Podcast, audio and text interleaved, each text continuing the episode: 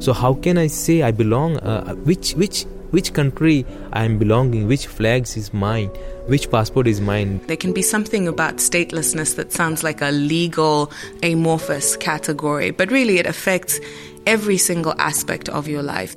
Imagine having no recognized ID, not belonging, being excluded. So, if you think about when you wake up in the morning and you try and do any activity, any activity that requires you to produce identification, you know, if identity is required to get health care treatment, if it's required to enroll in a school, if it's required to open a bank or get a job, as a stateless person, at each one of those intersections, you are going to encounter a closed door or maybe even um, arrest or deportation. I'm Zahra Albarazi, and in the new Paperless People podcast, we will be talking statelessness.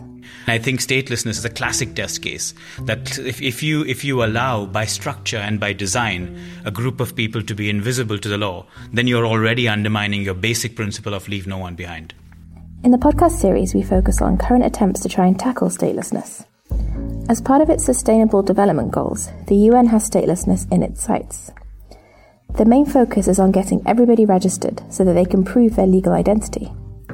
So this sounds great in principle, but what we want to discuss is whether the right decisions are being made.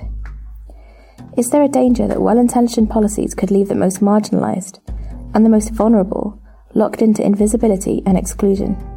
The same problems that vulnerable populations face and undocumented populations face and stateless populations face, they're not going to go away simply because we put a target in the development agenda. Your fingerprints do not say that you are a national. Your iris scan does not indicate that you are British or French or Nigerian or Kenyan or Senegalese.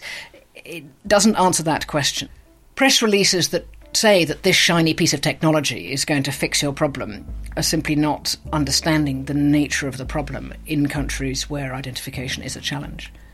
Tackling statelessness in the new podcast, expert analysis and personal stories from around the world on an issue that really can't be ignored. So now the time is come to you know work on the statelessness issues. This is really burning issue in, in, in the globally.